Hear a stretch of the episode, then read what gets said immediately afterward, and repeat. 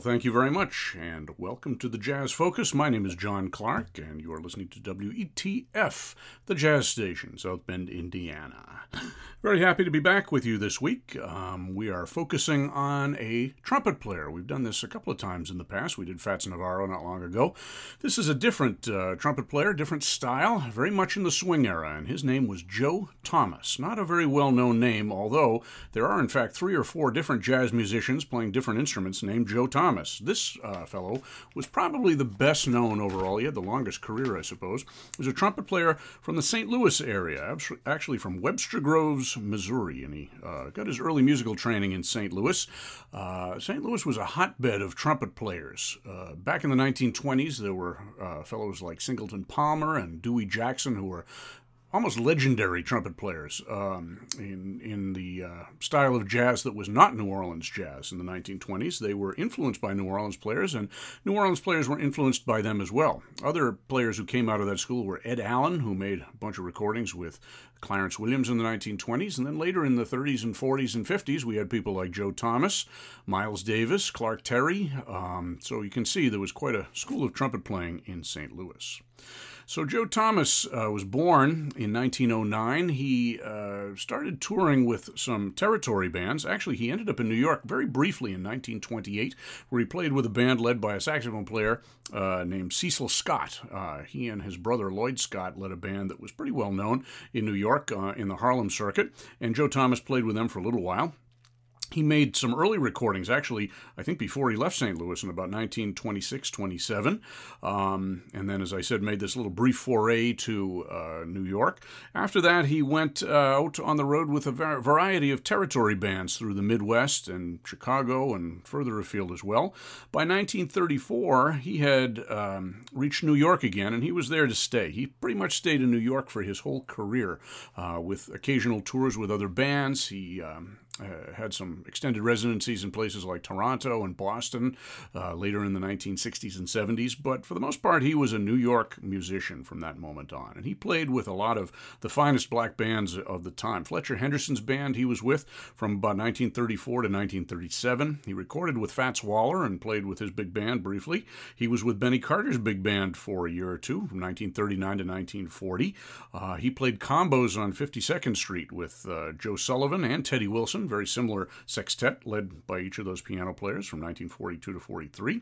Uh, he played for about a year with Bud Freeman's band in Chicago. He played with Cozy Cole's band. He spent quite a while playing with Barney Bigard's band. We're going to hear some records by that group as well. And then later in the 1950s and 60s, he played uh, a variety of uh, different uh, dance gigs and, and so forth in New York. He also was on a lot of jam session albums, the Buck Clayton jam sessions. Um, some of the other ones that were on uh, different labels like Swingville that specialized in bringing out uh, mainstream, as they called it, jazz musicians from the swing era. Um, and he was on the Fletcher Henderson reunion album, all, uh, reunion All Stars album in the 1950s, and he played uh, pretty consistently up until he died in 1984. So he had a long career, but again, he's not terribly well known, which is unfortunate. He didn't lead bands too often. Uh, he did record very frequently back from the mid 1930s up until the mid 50s, anyway, was a favorite sideman of a lot of players. And the fact that he played with Fletcher Henderson and Benny Carter's big band shows that he was a fine musician. Um, they both had very high standards, especially among brass players. Joe Thomas, uh, as we will hear, was very much beholden to Louis Armstrong for his style. He really developed that style that uh, Armstrong was playing in the in the 1930s, particularly. Um, he sounded a little bit modern in places, but not too much. Uh, we just heard two recordings that uh, show different sides of Joe Thomas. Uh, the first tune was recorded by Roy Eldridge and his trumpet ensemble. And I should mention that all the recordings we're going to hear today were made for the Keynote label. And we'll talk a little bit about that label later on. Uh, Joe Thomas was extensively recorded in the 1940s, but he did some of his finest work as a sideman uh, and, in one case, as a leader for Keynote Records. So, this particular recording, uh, Roy Eldridge, here called Little Jazz, which was his nickname, I think for contractual reasons, and his trumpet ensemble, and it was three trumpets and a rhythm section. Uh, I'll tell you about the rhythm section first. We had Johnny Guarnieri, who was on piano, and we'll be hearing from him quite a lot. He was kind of a house uh, piano player for Keynote Records at the time. Israel Crosby was on bass, and Cozy Cole was on drums. And the three trumpets were Roy Eldridge, Joe Thomas, and Emmett Berry, three of the finest swing era uh, African American trumpet players. And this was recorded on January 24th of 1944. This was one of the first uh, jazz recordings for Keynote. Uh, we heard Emmett Berry start out playing the melody of Don't Be That Way, uh, the Edgar Sampson tune. And then the second chorus was a Joe Thomas solo, played with a very broad sound in the middle register. We'll hear him going in the upper register any number of times, but he had a really extraordinary sound in the middle register. Then a piano solo by Guarnieri. Then we heard Roy Eldridge, the leader, uh, playing with a nice buzzy mute, uh, playing very hot in there, and uh, with almost a shuffle rhythm behind him. And then finally, Emmett Berry comes back and plays a solo that, when I initially heard this record, I thought was by Roy Eldridge. They were quite similar in some ways. Emmett Berry was another one of those little known names of the swing era who was a fine, fine trumpet player and played with a lot of great bands. So that was Don't Be That Way. We went from there to a tune called Bojangles, and this was a Duke Ellington tune. Ellington had recorded this in 1940 uh, with the great band that featured Ben Webster and Jimmy Blanton. And uh, here, it, the band is led by clarinet player Barney Bigard, who was also part of that Ellington band. And he was fond of this tune. It's an interesting tune. It's uh, kind of repetitive, but it's supposed to evoke the feelings of the great dancer Bill Bojangles Robinson. And we heard a fabulous trumpet solo in there, one of many we're going to hear today. Uh, the Barney Bigard Quintet, Joe Thomas on trumpet, and as I said, he was playing with this group regularly at the time, which was in February of 1945. Barney Bigard on clarinet, Johnny Guarnieri again on bass, or excuse me, on piano, Billy Taylor on bass, who was a former Ellingtonian himself, and Cozy Cole again on drums. So you can see, have some consistency in the personnel here. So we're going to play um, three or four tunes now coming up, all featuring Joe Thomas. We're actually going to play another tune from that Barney Bigard uh, session, and uh, never too sure how to pronounce this. Borobudor, B O R O B U D O R, which apparently was a rhythm or a, a uh, dance rhythm from Java. And the reason for that is the producer of these recordings was a man named Harry Lim, who was from Java. And so Barney Bigard wrote this tune or, or collaborated with uh, Lim and who knows who else playing this tune or writing this tune. And we're going to hear a really um, beautiful but short Joe Thomas solo. This is a, a, a, kind of a mood piece that Bigard specialized in, showing off his beautiful sound. But um, in only an eight bar solo, Joe Thomas almost steals the show from him. He just does an, a, a, fantastic job uh, with very little material and very little time, but he makes every note tell, as we will hear. From that point, we're going to go to uh, a tune called uh, Wicks Kicks by Ted Nash and his ensemble. Ted Nash was a tenor sax player who had been playing with Les Brown. We'll talk more about him after the break, and Joe Thomas featured on that. Then we're going to hear a tune uh, called Too Marvelous for Words, which will feature a kind of a Dixieland group. Joe Thomas did play a certain amount of uh, Dixieland because that was a way to get paid in New York in the 40s and 50s, um, although he was definitely a swing trumpet player. And this was an unusual group featuring Jack Teagarden and led by the drummer George Wettling. And then we're going to finish off this set with a kind of a long track, a, a very nice one. Father Cooperates is a, a, a big, another drummer, Cozy Cole, is again. It will feature, in addition to Thomas, uh, Coleman Hawkins, Trummy Young, and the subject of the title, Father Cooperates, Earl Father Hines. So listen to these fine uh, bands, especially the fine trumpet playing by Joe Thomas. So our four tunes again Borobudor, Wicks Kicks, Too Marvelous for Words, and Father Cooperates. Well,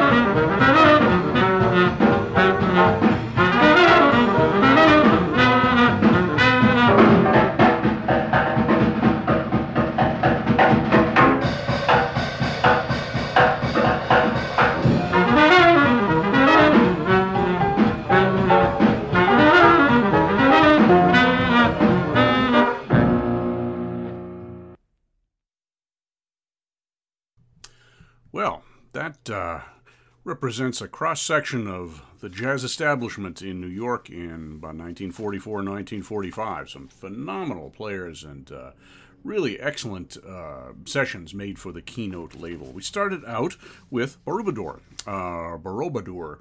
Uh, as I said, it was a, a, Javanese rhythm, I guess, something to do with that. But it was a uh, feature for Barney Bigard and his low register, very um, moody, um, velvet toned clarinet, but interrupted by an eight bar solo by Joe Thomas, which, as I said, really kind of almost steals the performance for me. Just a marvelously poised uh, statement, uh, just in a very short time with not too many notes, but um, shows absolute command of what he was trying to do. Then we went on to a tune called Wicks Kicks. And this was by the Ted Nash Quintet. Um, Ted Nash, as I mentioned, was a tenor sax player who had been playing with Les Brown and his band of renown, had made a number of recordings with them.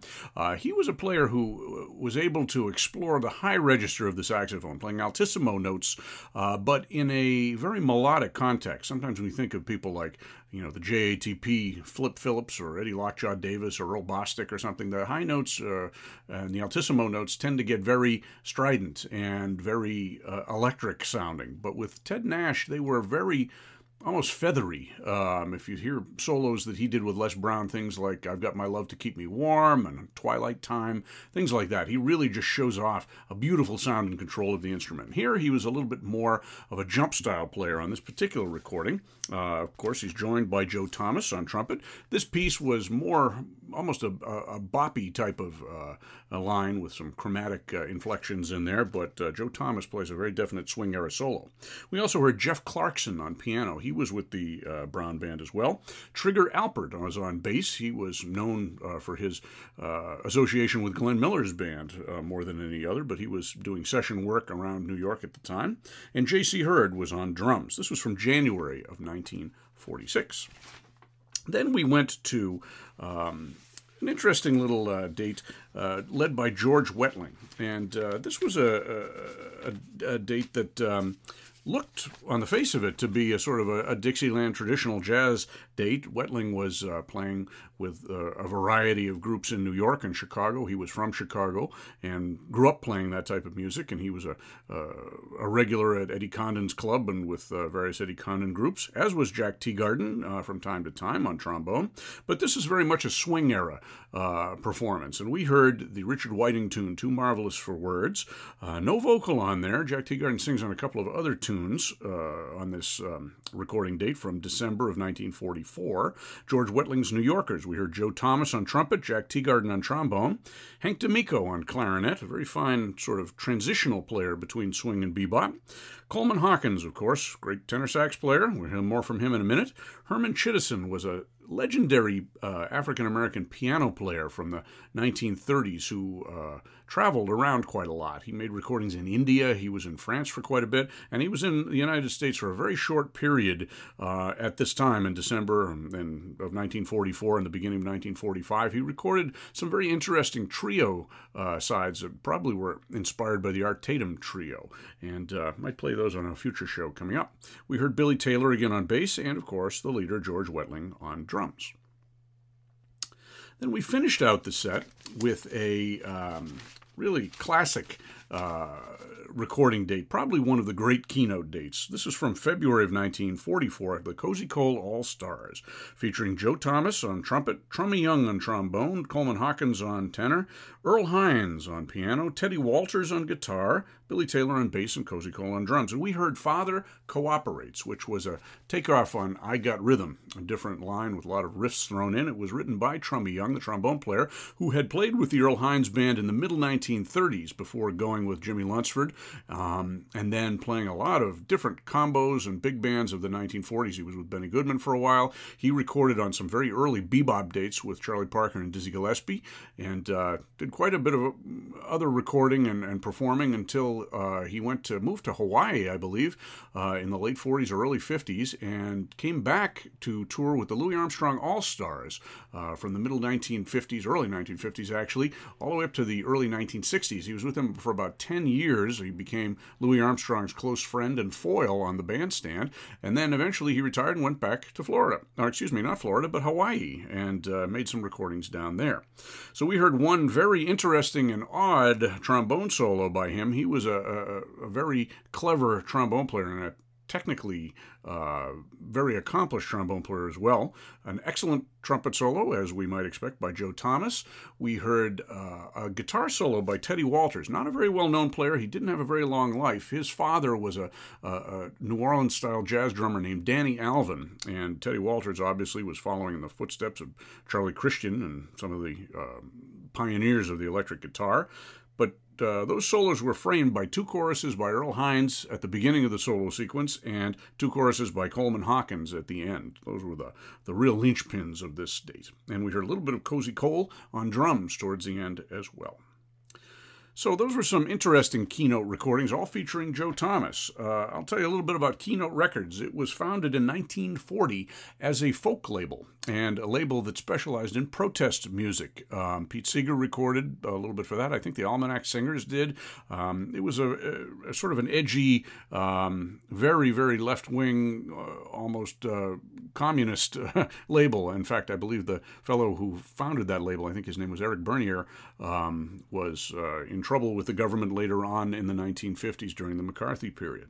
But for some reason, actually economics, I believe, in 1943, uh, he decided that it would be more uh, lucrative very odd decision in retrospect, but more lucrative to feature jazz artists. And so he brought in a fellow named Harry Lim to produce jazz recordings in 1943, which Harry Lim did until about 1946 47 or so.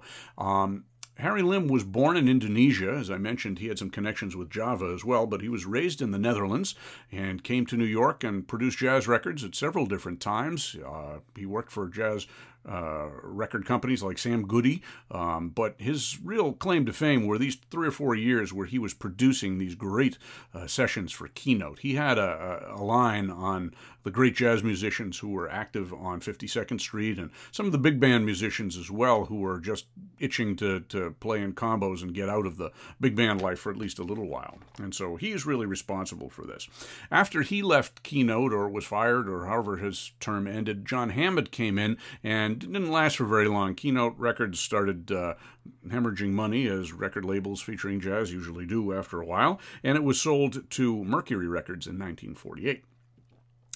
So we're going to hear two sides right now by Joe Thomas's orchestra. Uh, this was the one time that uh, Joe Thomas led a group on Keynote. He had led some groups on. Um, uh, the Hot Record Society label, HRS, and some other places as well. But this was his date, and they recorded four tunes.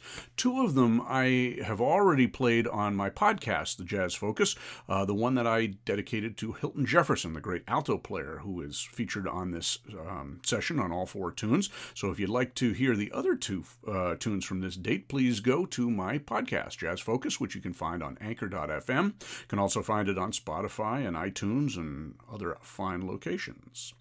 The two tunes that we're going to hear uh, today for the balance of that session are uh, a tune called Pocatello, which was based on a, I would call it a standard or a popular song, but it was neither really. It wasn't very well known. It was a tune called Idaho, which jazz musicians liked, and was written by a fellow named Jesse Stone, who was a band leader in the 1920s and um, later developed his career uh, into jazz playing, but became a rhythm and blues producer as well. Very interesting guy, had some hit records in the 50s and 60s, and um, was responsible for creating a lot of rhythm and blues recordings, including Shake, Rattle, and Roll by Joe Turner. Anyway, um, this was his tune, and uh, Pocatello is Joe Thomas's take on it. Then we're going to follow that up with a Duke Ellington tune called Black Butterfly. And by any stretch of the imagination or any standards, this is a really classic recording. Joe Thomas is phenomenal on this, and Hilton Jefferson is, is almost as good on alto sax. I'll tell you about the other personnel later.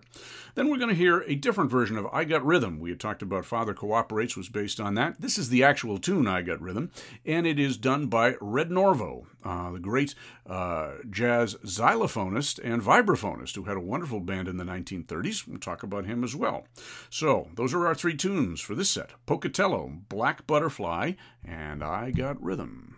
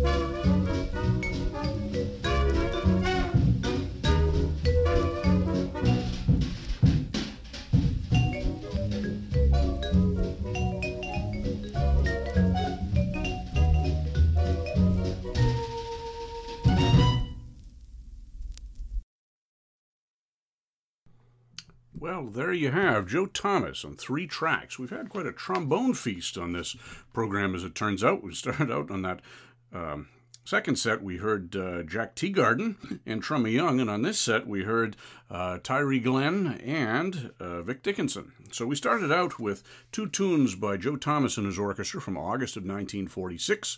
Um, Pocatello, based on the chord changes of Idaho. Actually, it sounds very similar to uh, Stealin' Apples, the Fats Waller tune, and then ended up with Black Butterfly, the great Duke Ellington tune. I'm not sure Ellington ever recorded that, but uh, this was a magnificent performance and really shows off the wonderful sound and the, the stately manner that Joe Thomas had. He, he captured Louis Armstrong's uh, grandeur and sense of drama better than almost any other trumpet player. Didn't get credit for it because no one really thought of him in that regard, but really an amazing player.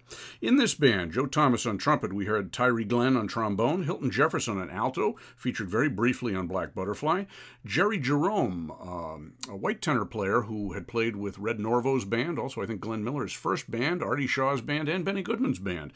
Uh, was a very uh, uh, notable player who went into the studios later on and actually uh, did quite a bit of work in the 60s writing and directing jingles for commercials and bringing in jazz musicians to do those.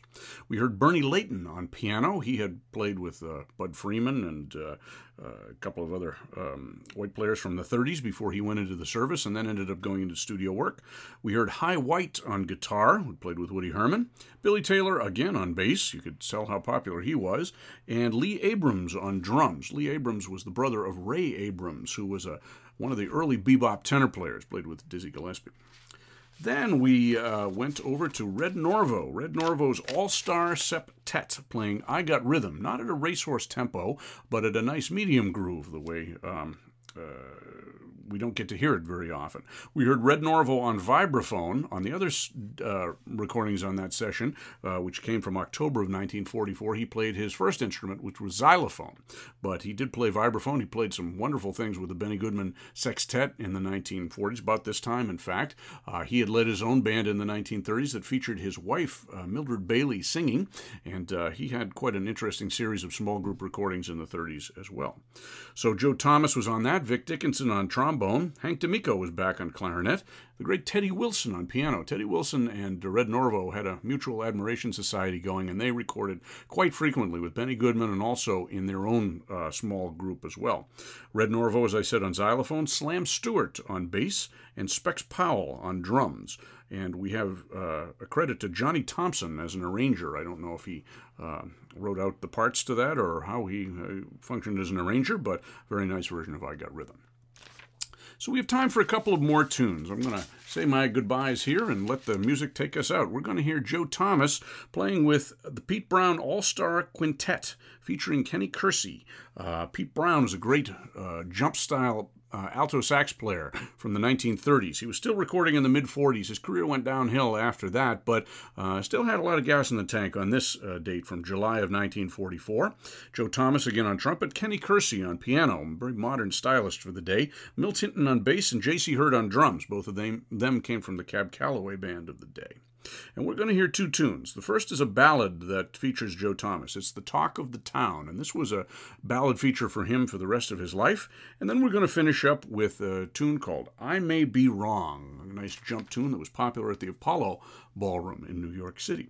So this is Pete Brown's All Star Quintet featuring Kenny Kersey and we might say Joe Thomas as well. And my name is John Clark. You've been listening to the Jazz Focus here on WETF, the Jazz Station in South Bend, Indiana. I hope you're enjoying the program. Uh, I have some ideas for programs coming up, uh, including uh, a Jack Teagarden program, which should be coming up pretty soon. So hope you enjoyed the show and listen to these last two tunes by Joe Thomas.